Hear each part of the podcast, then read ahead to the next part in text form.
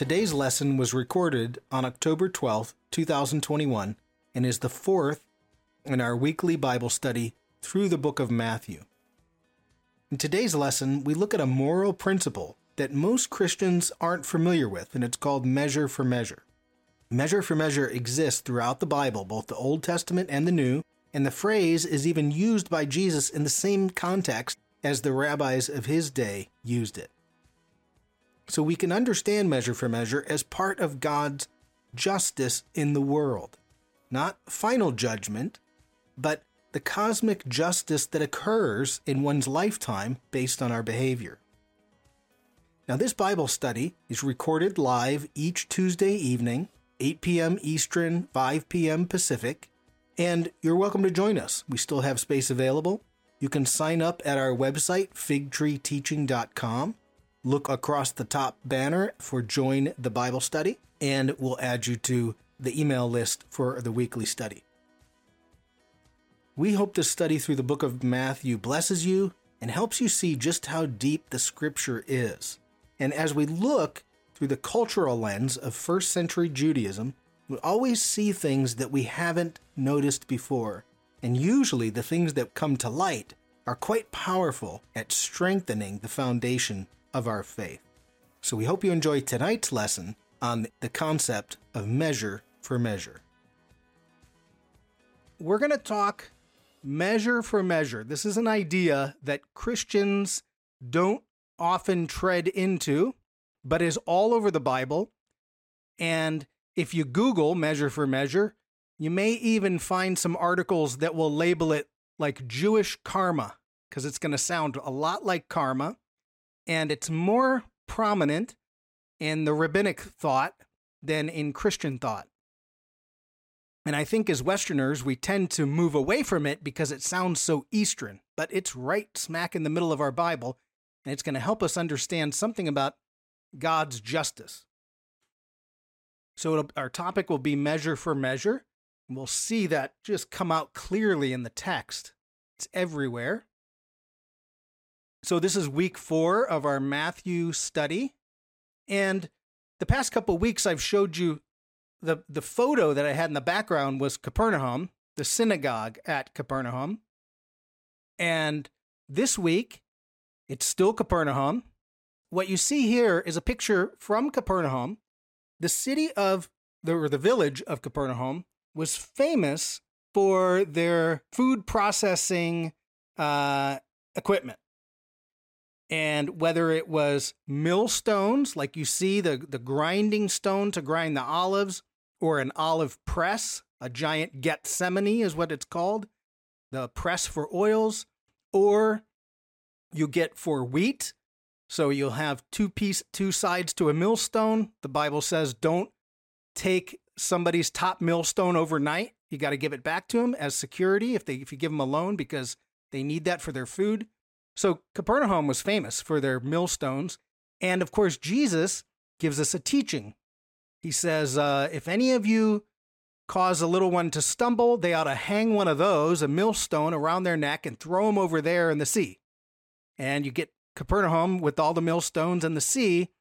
And that's a picture of some of judgment, right? When you cause somebody to stumble, God's going to, his judgment is going to come out, and the sea is representative of judgment. So we're going to see later this millstone is going to come back in because we're talking tonight about God's justice and judgment and uh, how he's structured the whole world. So that there is a millstone from Capernaum. So if you want to turn in your Bible, Matthew 7, and it's only two verses, 1 and 2. We're going to go through a whole bunch of scripture, but I put it all on your sheet because we're we just don't have time to go to have you flip through each one in your Bible. Uh, so I'll move fairly quickly through that, but I want to show you how prevalent the idea of measure for measure is inside the text. One little note. So I put the videos. We have the we have the the class, and then I put the video in YouTube. And part of the reason why I want videos on YouTube is because of the images. So just like you can see a millstone there at Capernaum, and that lends to the story, then as much as I can, try to provide a visual because, you know, we're all we're visual people. That's how we learn. We like to have pictures. We think in pictures. They help us learn. But at the same time, we also take the recording and we put it as Apple Podcasts and on Spotify. So I was telling someone the other day, you know, the old saying that repetition is the mother of all pedagogy or the repetition is the mother of, of all teaching that it's always good if you go back and listen a second or third time, kind of like you're watching a movie the second or third time you see something you didn't see before. And you can do it more conveniently than sitting in front of a YouTube video, because that's not always convenient, by using Apple Podcast or Spotify if you have that, and take it with you. So I just want to encourage you, because I'm introducing, generally speaking, to a Christian audience, something new that you're not, it's not talked about a lot in church, it's going to take a little bit of time to have it uh, digest. So it's one way that you can go back and review the the uh, lesson, and I guarantee you, you'll hear something. Because even when I go back and edit the audio, I hear things that I'm like, oh yeah, I forgot I said that. And then, of course, for everybody watching, it's always helpful for a ministry on digital on uh, digital media to hit subscribe, to hit the like button, to share it. That helps the algorithms at YouTube and the algorithms at Apple notice that the video is out there or that the recording is out there. So that always helps us. So Matthew 7, 1 to 2, and again, measure for measure is probably new to many of you. So it's always good to go back and review a couple times. This is a really helpful topic too. Once you get once you see how prevalent it is in the Bible, it really does help especially when there's injustices in the world, as there tend to be. All right, so let's start Matthew 7 1 to 2, just two verses. Jesus starts out like this Do not judge, or you too will be judged. Now, that's the measure for measure. Do not judge, or you too will be judged. That's one measure for measure. Then he says, For in the same way you judge others, you will be judged. That's another measure for measure. That's what we're going to find out. Measure for measure means it's the reciprocal of what you've done. And then he adds what's a very rabbinic saying here, and I'll show you an example in a minute. He says, And with the measure you use, it will be measured to you. And that's where the rabbis come up with the phrase measure for measure. So when he says this to his first century audience, they understand exactly what he's talking about. There's no um, hey, that's new, never heard that before.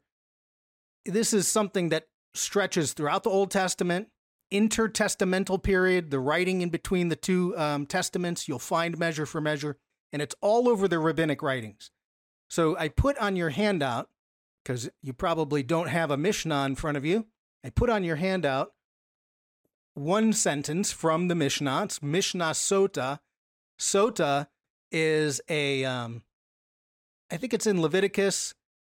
If there's a, a, a wife that's suspected of cheating, there's a ceremony that you have to take her through to see if if she's guilty of the crime.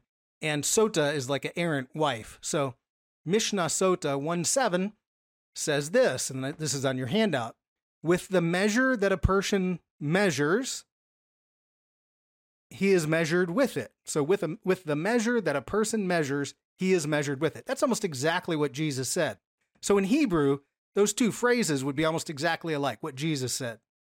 For with a measure that you use, you will be measured with it. So my point in showing you that is simply we're in the context of first century Judaism, rabbinic thought.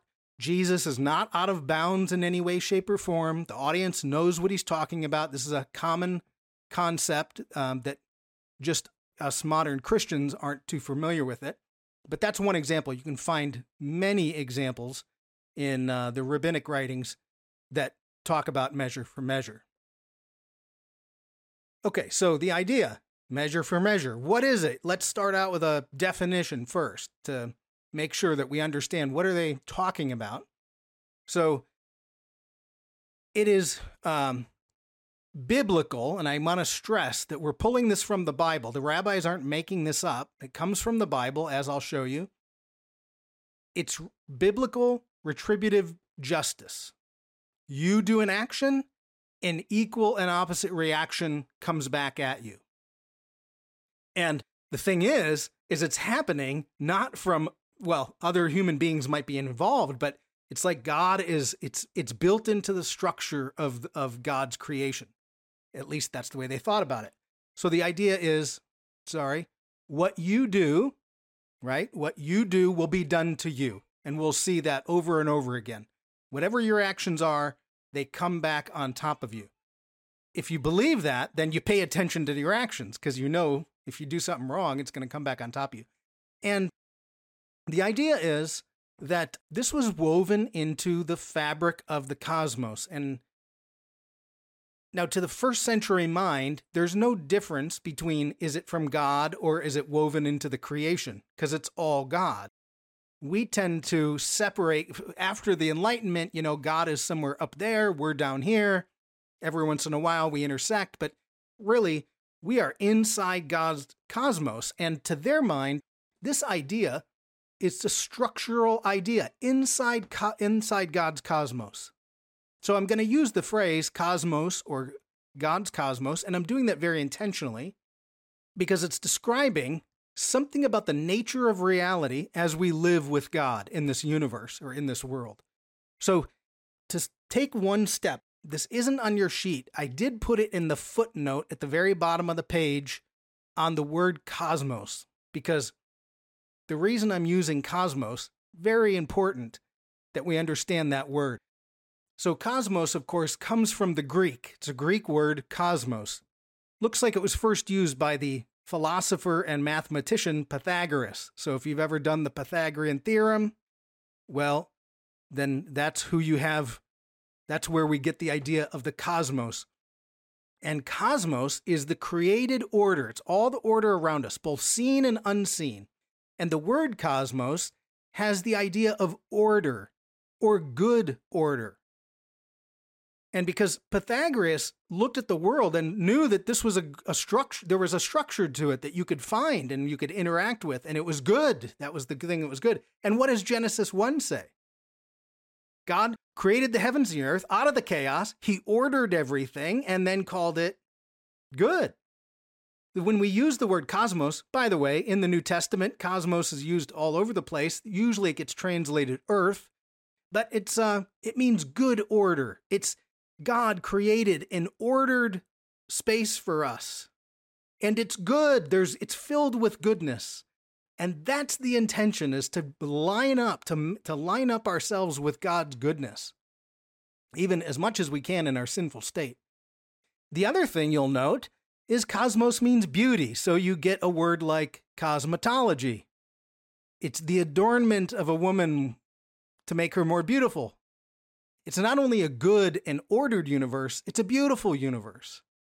Things make sense. So, this is God's creation. It's God's cosmos. It's ordered. It's good. There's a structure to it.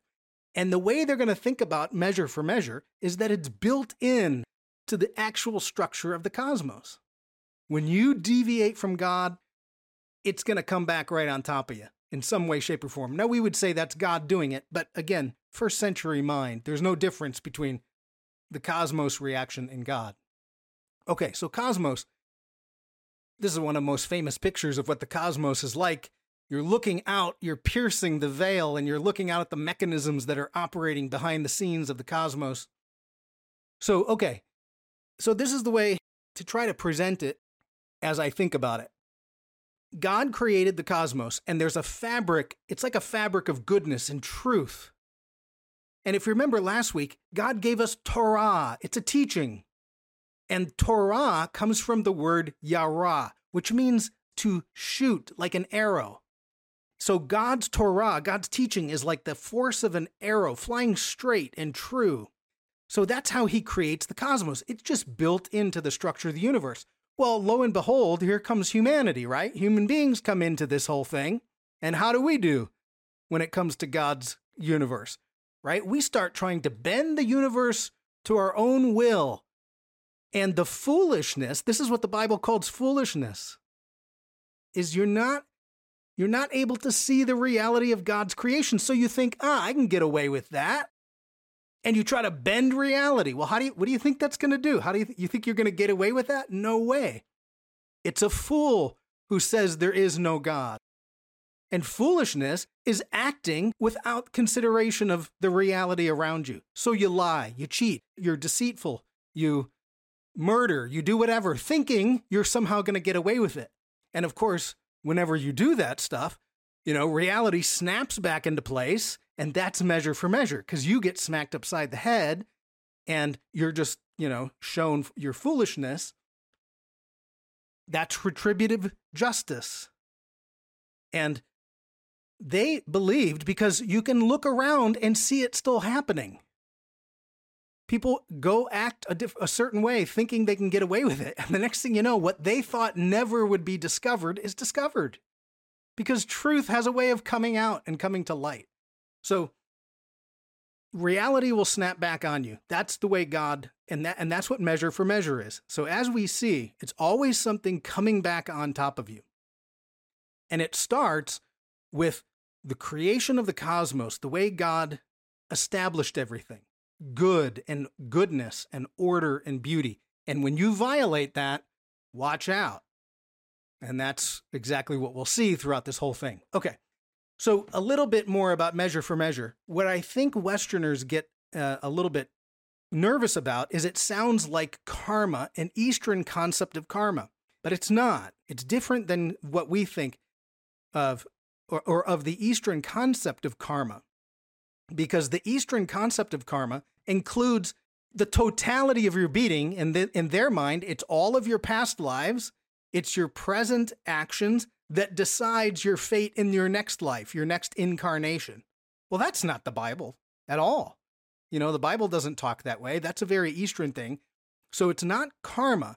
I think when people are looking at the world and they use the phrase karma, like something snapped back and got somebody, they're actually th- talking about measure for measure, but we use the term karma.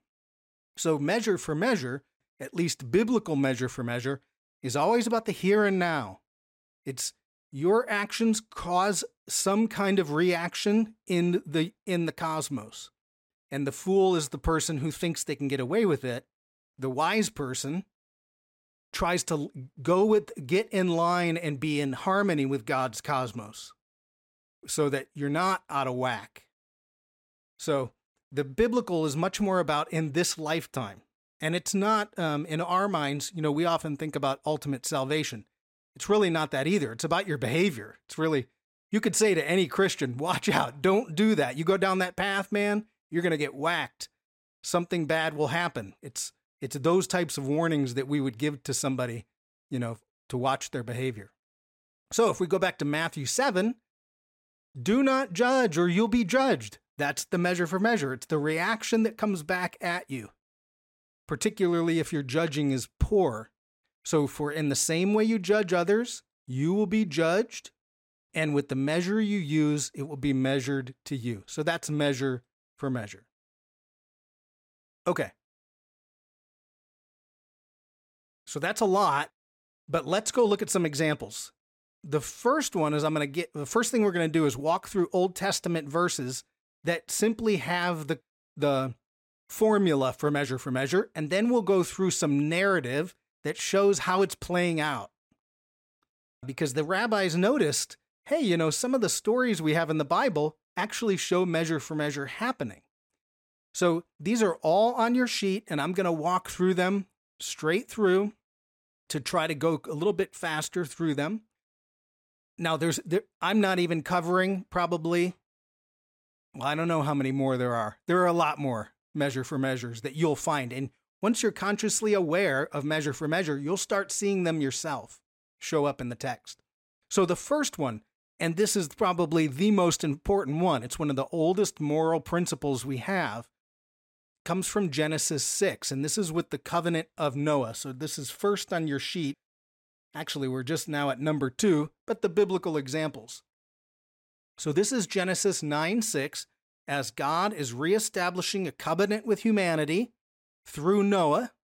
And he says, verse 6 Whoever sheds the blood of man, by man shall his blood be shed. That's the measure for measure. You shed blood, then your blood shall be shed. Now, why? Why is that so important? Well, whose image is is man made in, right? It's God's. For God made man in his own image. So to kill a human being is to destroy the image of God. It's that serious. And we do take murder seriously. So whoever sheds the blood of man, by man shall his blood be shed. Now, some of your Bibles say, whoever sheds man's blood.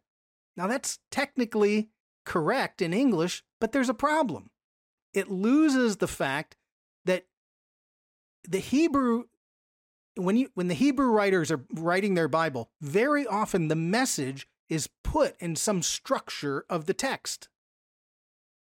So there's something called chiastic structure. It's the one side of a chi, an X. This is actually a chiasm. It's a chiastic structure. And so if we break it down, there's only six words in Hebrew. Like whoever sheds is actually one word in Hebrew. So you have sheds. Now, the way Hebrew works, you add uh, prefixes and suffixes and it changes the, the, the Hebrew word, but it's one word sheds blood man. Whoever sheds the blood of man. That's the first three. Then, what's really cool is the chiastic structure inverts. So it's like a mirror. And this is where they see the measure for measure. It's not just explaining measure for measure, it's showing you a picture of what measure for measure looks like. So, sheds blood man. Then the next verse says, By man your blood shall be shed. So you actually get that's the chiastic type structure so it's not just in words that's telling you what a measure for measure is, it gives you a picture of what a measure, measure for measure is. It's the mirror image. What you did to somebody up here, that will be done to you down here. So it's much bigger. Um, the Tower of Babel is one of the most amazing chiastic structures you'll ever see because what everything that man plans that's kind of leading up to the pinnacle, God turns around and, and creates disorder at the you know, going all the way down. It's so cool. It's a brilliant nine verses of literary device to explain that when man sets out to do something, God will say, Oh, really? Watch this, and flips it on its head. And you often get the opposite of what you want, right? They didn't want to be scattered at the Tower of Babel. And by the end of it, they're scattered. So it's like uh, it's the reversal of what's happening. Okay, so, anyways, this is really important to know because this verse sheds the blood of man, right? By man shall his blood be shed. And so sometimes it's, in, you know, that's the ESV because a lot of the other Bibles didn't put it that way. So I just wanted to show you why it's sometimes important to put the words in the proper order, even though the English might be harder to see. Okay, so that's that's the big one. That's the one that really sets the tone for what measure for measure is in Genesis, partly because it's the first time you see it in the Bible. All right, let me just show you a couple more because these are, I think, in a time where we tend to see a lot of injustices in the world, some of these verses will be good for you to carry along with you to remind you that God is just. So, Psalm 7, and this is again on your sheet in the interest of time. Psalm 7, verse 14 Whoever is pregnant with evil conceives trouble and gives birth to disillusionment, or some of your Bibles say lies. First of all, what a great metaphor. You're pregnant with evil, you've conceived troubles, you're giving birth to, to lies or disillusionment. Verse 15 Whoever digs a hole and scoops it out falls into the pit they have made. That's like a measure for measure. I dug myself a hole and then I fell into it. Now, the real measure for measure comes right here in verse 16. The trouble they cause recoils on them. So the trouble they cause recoils on them. That's the, that's the inversion that's happening. The violence comes down on their own heads. Peter, if you live by the sword, you will die by the sword. That's a measure for measure. So, Psalm 7 is a great one to meditate on, to realize injustice in the world is always going to be met with God's justice, even if you never see it. Okay, that's Psalm 7. Next one on your sheet Isaiah 3. Again, I'm kind of just skipping. I just want to give you the flavor of what the Old Testament is saying and why, by the time you get to the rabbis in the New Testament, this is just assumed, right? The audience assumes it. So Isaiah 3:11, woe to the wicked, disaster is upon them. They will be paid back for what their hands have done. So somehow, now I don't know how they're going to be paid back, but God does. So I don't need to worry about how. I just have to have the confidence that that's happening. So, woe to the wicked, disaster is upon them. They will be paid back for what their hands have done. There's that's the measure for measure. Okay, next on your sheet. And this one is probably the clearest when people think measure for measure, Obadiah 115. There's only one chapter of Obadiah, so it's really Obadiah 15, but this is probably the clearest statement. The day of the Lord is near for all nations. As you have done, it will be done to you. Your deeds will return upon your own head. As you have done, it will be done to you. That's the clearest statement of measure for measure. Okay, so all of these all of these are kind of statements about measure for measure. They haven't really gotten personal yet But now I want to move to one that's more personal to the to the Israelites because when we get to Zechariah, he's going to pull out one that's personal to the Israelites. He's reflecting back before Israel went into captivity, they were not listening to God. So Zechariah 7:13 they're not listening to God and God says this through Zechariah, when I called they did not listen so when they called, I would not listen.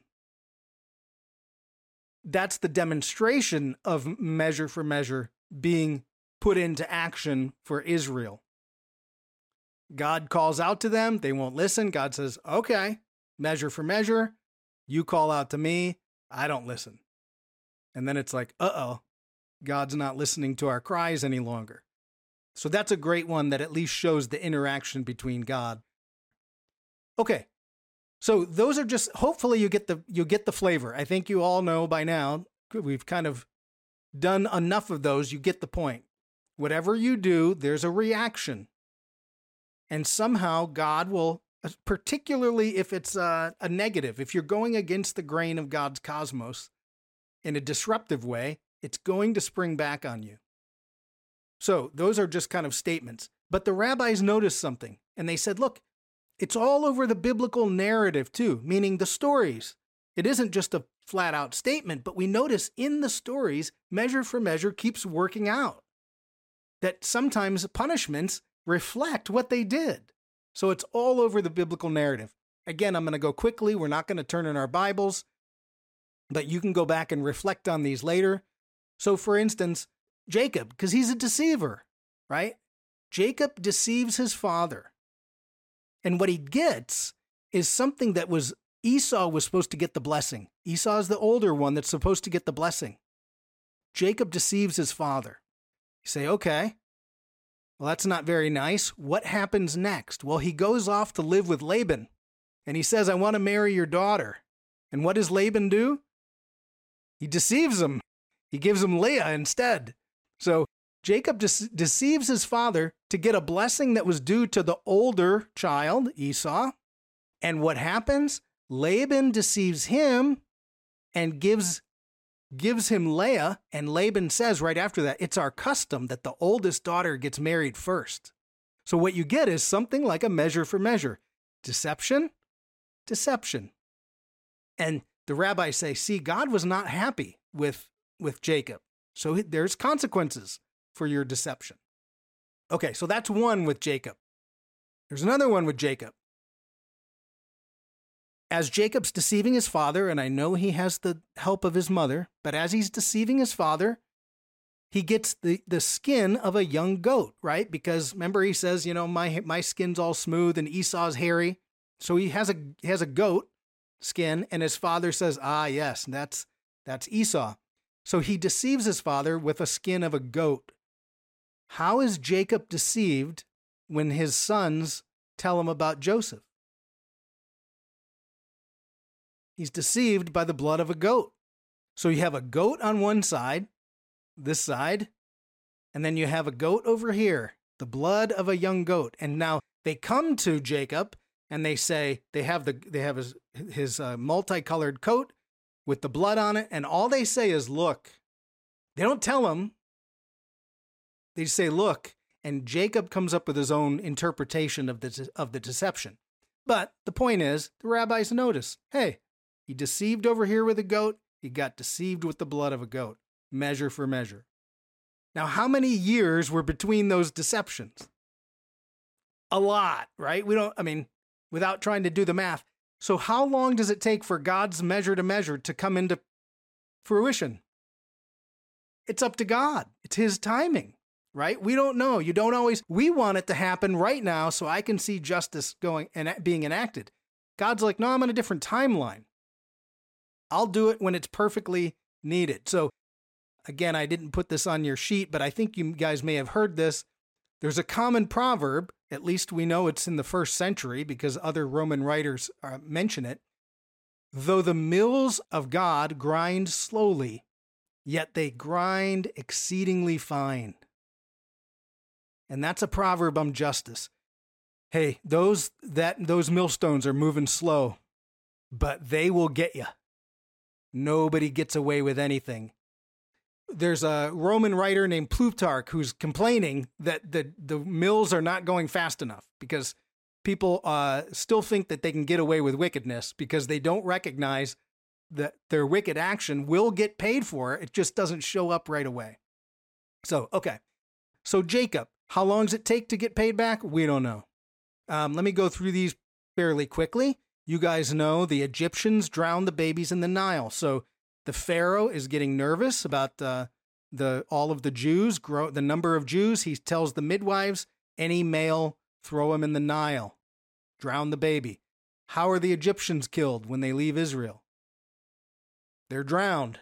So it's the Egyptians drown the baby, measure for measure. The Egyptians are drowned in the Red Sea. So there's a measure for measure. This one's a good one. Samson, Samson and Delilah. So Samson, Judges 16 starts out with Samson saw the prostitute. So the, the sin is the lust of the eyes, right? He saw the prostitute. And by the time you get to the end of chapter 16, what's happening to Samson? His eyes are being gouged out. So measure for measure. You sin with your eyes, then your eyes are gouged out. That's again, at least the way the, the rabbinic way of looking at that story. You see that happening. And then I'll finish with this one in the book of Esther. Haman. Haman builds gallows to hang Mordecai. How is hang, how is Haman killed? On the same on the same gallows. Yeah, so you build those gallows to kill somebody, God turns it around and measure for measure comes back at you. Okay. So you could see not only in word but in the stories that are taking place, measure for measure is prominent. So by the time Jesus comes around, like I said, he uses that phrase. Nobody, everybody knows what it means. So when we get to the New Testament, last week when you read Matthew 6, so Matthew 6, 14 and 15, we've got one on forgiveness, and this is a tough one. Right after the Lord's Prayer, Jesus says, For if you forgive other people when they sin against you, your heavenly Father will also forgive you. But if you don't forgive others their sins, your Father will not forgive your sins. That's, that's measure for measure. Uh, the question was if you see a measure for measure in the text, like Samson or Haman, is it always built into a chiastic structure? And the answer is no. There are some texts that are specifically built into a chiastic structure, but not always. It's just the rabbis notice, hey, there was a sin over here, and they're met with retribution that matches that sin in their lifetime. So that's Matthew about forgiveness, and that's a tough one, right? We have a really hard time with this one. If you don't forgive others their sin, your Father won't forgive you. It seems to violate some of our theological ideas, but I think his point is it's measure for measure. How you act will be met with with a certain action from others. Another one from Luke. I didn't put this on your handout, but You can you guys will all be familiar with this one. Luke 6, 37 to 38. Do not judge, and you will not be judged. Do not condemn, and you will not be condemned. There's another measure for measure. Forgive, and you'll be forgiven. Give, and it will be given to you. A good measure, pressed down, shaken together, running over, and poured into your lap. And then here comes the, the, the line, the rabbinic line for the measure you use, for with the measure you use, it will be measured to you. So there you get the whole, the actually more specific measure for measure. And then one more from Paul in Galatians. Paul says, "Do not be deceived. God cannot be mocked." Right? Don't you can't violate God's principles. A man reaps what he sows. Just another way of saying another way of saying measure for measure. So we get it. You find it Old Testament all the way through to the New. One of them that I don't have, I knew we wouldn't have time tonight. Check it out. There's a verse in Deuteronomy where God says, Hey, if you follow other gods, you make me jealous. And then one day I'll make you jealous. And so Paul picks up on that. And in Romans, he says, he says, see, it's about Israel. God has now went to those other people and Israel is jealous. So Paul's using that Deuteronomy check it out. You can read it for yourself, but that's another, Paul's picking up on the measure for measure. So here's the big thing because how do we understand measure for measure? It's very easy to misapply measure for measure. So there's lots of warnings from the rabbis, and there's warnings from Jesus. So we want to understand it properly. The warnings, well, here's, let me put the warnings up. The warnings for misapplication generally have to do with don't confuse somebody's suffering with God's retribution. If a poor person comes to you, don't go measure for measure on them and say, ah, well, you're suffering because you must have sinned in the past. Because you could be wrong. So don't confuse somebody's suffering. It's the book of Job. How do, how do Job's friends view Job? Sometimes there's suffering in the world. Don't misjudge. Uh, there's a great one from, from Jesus. Uh, his disciples say, Jesus, there's a blind man. Who sinned? His parents or him? That caused this man to be blind. Jesus said, Oh, no, no, no, no. No, no, no. Not don't go there. That's a that's because what they're thinking is, oh, somebody's blind. Well, they must have done something to cause that God is is now punishing them. And Jesus said, Nope, don't fall into that trap. So it's real easy for us, you know, to see someone who's in need and start to think, well, you should have gotten your act together about 30 years ago, you know, and you wouldn't be in the place you are today and start making judgments about them. Jesus says, don't do that. I think that's where he's talking about don't don't misapply a judgment. The big one, of course, New Testament, the warning, is Jesus himself on the cross because the people think, well, if he's on the cross, he must have done something, right? He was put to death by the Romans. God must have been out of favor with him until you read Isaiah 53 and say, no, no, no. It's because of our sins he's on the he's on that his uh, that he's wounded. It's our transgressions that are causing that, not his own. So there's a uh, there's a big shift in that with Jesus on the cross and you can it can easily get misapplied. So there's stern warnings about don't misapply it. A good way to think about the proper understanding, measure for measure, is simply your own behavior. Right? Apply it to yourself. And this is how it's supposed to be. If you know that God structured his cosmos that way, then it should be a way to, to slow you down from poor behavior. You regulate your behavior properly to stay in harmony with God. Don't lie. Don't steal. Those are commandments, but there's also self interest in that. If I know that there's measure for measure, I regulate my behavior. And the more you have the increased awareness of the reality of God, then you adjust yourself to live properly in that. I know many of you have have that. I mean, if you were if someone wanted you to lie, you would feel terrible about lying. You know, I know many of you go to great lengths to remain in truth because you know that f- the moment you lie, you've got all kinds of problems around you. It's a terrible feeling. So you just don't do it. You you regulate your behavior. Okay, so that's a big one. Your your own behavior. You you apply this idea to your own life. And then finally, I want to bring it to the idea of forgiveness because Jesus talks so much about the need for forgiveness and we just looked at that measure for measure about forgiveness. He wants us to be able to forgive. And forgiveness is a process of releasing an upset but there's a distinct element to the releasing and forgiveness that has to do with justice. And so, if you know that God is just and behavior will be met with some kind of with something from God, then you'll have the easier time saying, "Okay, God, you hold that person accountable." So, if I had to diagram this, let me get my screen going. Since a picture is worth a thousand words, I'll put up a little diagram. So this is you. And we're going to say that your desire is to be in peace. So imagine that you're at peace in the world, whatever that feels like to you, but you're sitting in peace. Now, how long is that peace going to last? Like 10 seconds, right? Because the moment, unfortunately, another human being enters the picture, you're going to it's going to create it's going to disturb the peace because that's what human beings do right one human being is complex what's even more complex than that is two coming together so the moment another human being comes in relative friend coworker whatever you get pulled out of your peace and what gets created in between you is an upset for whatever reason there are upsets all over the place from close relatives to far to politicians that'll disrupt your peace, right? God wants you to re- return back to peace. So forgiveness is the idea of releasing. You release the upset so that the upset gets sent away. Let me back that up because I think I had the.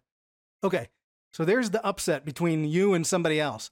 Forgiveness is the idea of releasing. The word in Greek means to send away. Well, what are you sending away? I'm going to release, I'm going to forgive that upset. So I choose to forgive that upset. The upset gets sent away, and you move back and restore peace. So forgiveness is really about your own peace. Reconciliation is the next step that you go back and you reconcile the relationship. But forgiveness is you, for you going back to a position of peace. So if we go back here and we say, okay, we are in a situation where someone is over here and they've created an upset. If I don't let that upset go, bitterness, resentment, anger, possibly revenge, I mean, it can get ugly. You lose your humanity if you don't release that upset. But one of the hindrances to releasing an upset is that sometimes there's an injustice, right? We have a strong craving for justice. And we want to know God, there's been an injustice and this person. And so some people don't want to forgive because they think if they forgive, that means the person got off the hook. Nobody gets off the hook in God's world. So we have a strong desire for justice. And this is where I think our understanding of measure for measure can come in to say, if I know that God is just and all actions will be met, and God will be the perfect judge, uh, He doesn't want me to be the judge. He wants to be the judge. So if I said, okay, look, God, I'm going to release the responsibility for justice to you. Not only am I going to I choose to forgive this person, but I'm going to release the responsibility of justice to you. So it's another releasing. I'm I'm giving up and God says, "Thank you very much. Yes, I'm happy to be the judge of the world." And once you can have peace with the fact that justice does exist, you now the upset is released. And this is where the rabbis, you know, in the first century, and even Jesus, it's like, no, don't fight the Romans. You know, God took care of the, the, the Pharaoh. We just were told to obey. So God will take care of the Romans. Your job is to obey. Your job is to, to be set apart and not get caught up in anger and bitterness and then end up losing your humanity in, in becoming violent with somebody else. So if there's anything that I think measure for measure can help us, it's with the idea of forgiveness because it it increases our awareness of God's justice. It helps us understand that it's woven into the fabric of, the, of His creation. You don't get away with anything. Even if you're not caught in this lifetime, it still hurts you when you, when you violate God's uh, God's rules. So it's an awareness of God's justice. It helps us release. That word release is the same idea as forgiveness.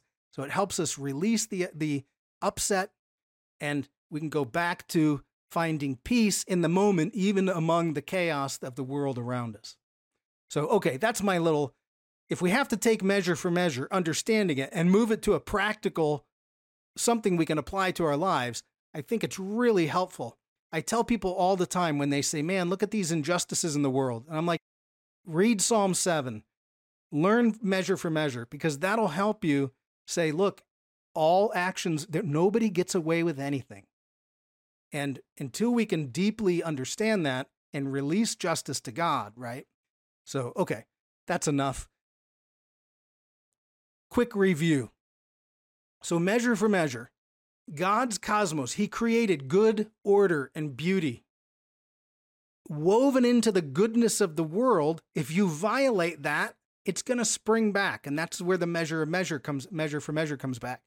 It's God's retributive justice. The rabbis thought, they said this is built into the cosmos, not only because we see it in our Bible, but you can see it in the world around you. As somebody behaves poorly and then is met with the consequence of that behavior. Um, we find it obviously in the Old Testament, both in uh, the, the phrasing and then the stories. In the New Testament, Jesus affirms that. How you measure it out, it will be measured back to you. And then the warnings about the improper use. Don't start misjudging people because you think it's somehow God, God is punishing them. And then finally, to help us, Jesus so badly wants us to be able to forgive and release that responsibility to justice to God because forgiveness will lead to all, if we don't forgive, it leads to all kinds of bad stuff. But when we do forgive, it brings us back into uh, peace in our humanity. So, okay, that was uh, week four, measure for measure. Hopefully, I was able. You'll, you guys will judge. You will be the judges of that. Of if I was able to communicate that well or not. But I think it's one of the more important topics that we that we understand about God's uh, justice. Anyways, next week we're gonna go.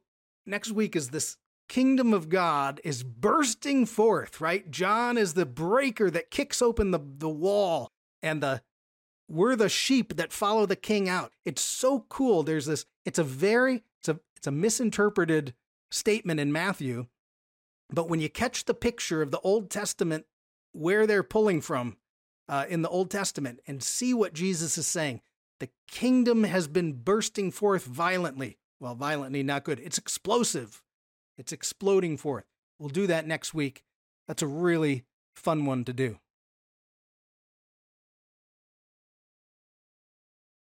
I think the idea of judgment is you can have a negative judgment. I like to use the word discern because discern, if you say to somebody, I'm discerning, doesn't sound, judgment sounds like a finality thing. I've judged your life. Like that is, Jesus doesn't want us to do that, right? To where it, be, where it goes excessive and it causes you then to act a certain way towards them. And you're right. We have to make judgment calls all the time. And you judge a performance or you judge a whatever. And I think there's there's a there's a wide range of use of the word judge. But the negative one is when I've made a judgment about you and I've diminished you. So if I'm if I'm judgmental towards people, then people will be judgmental towards me.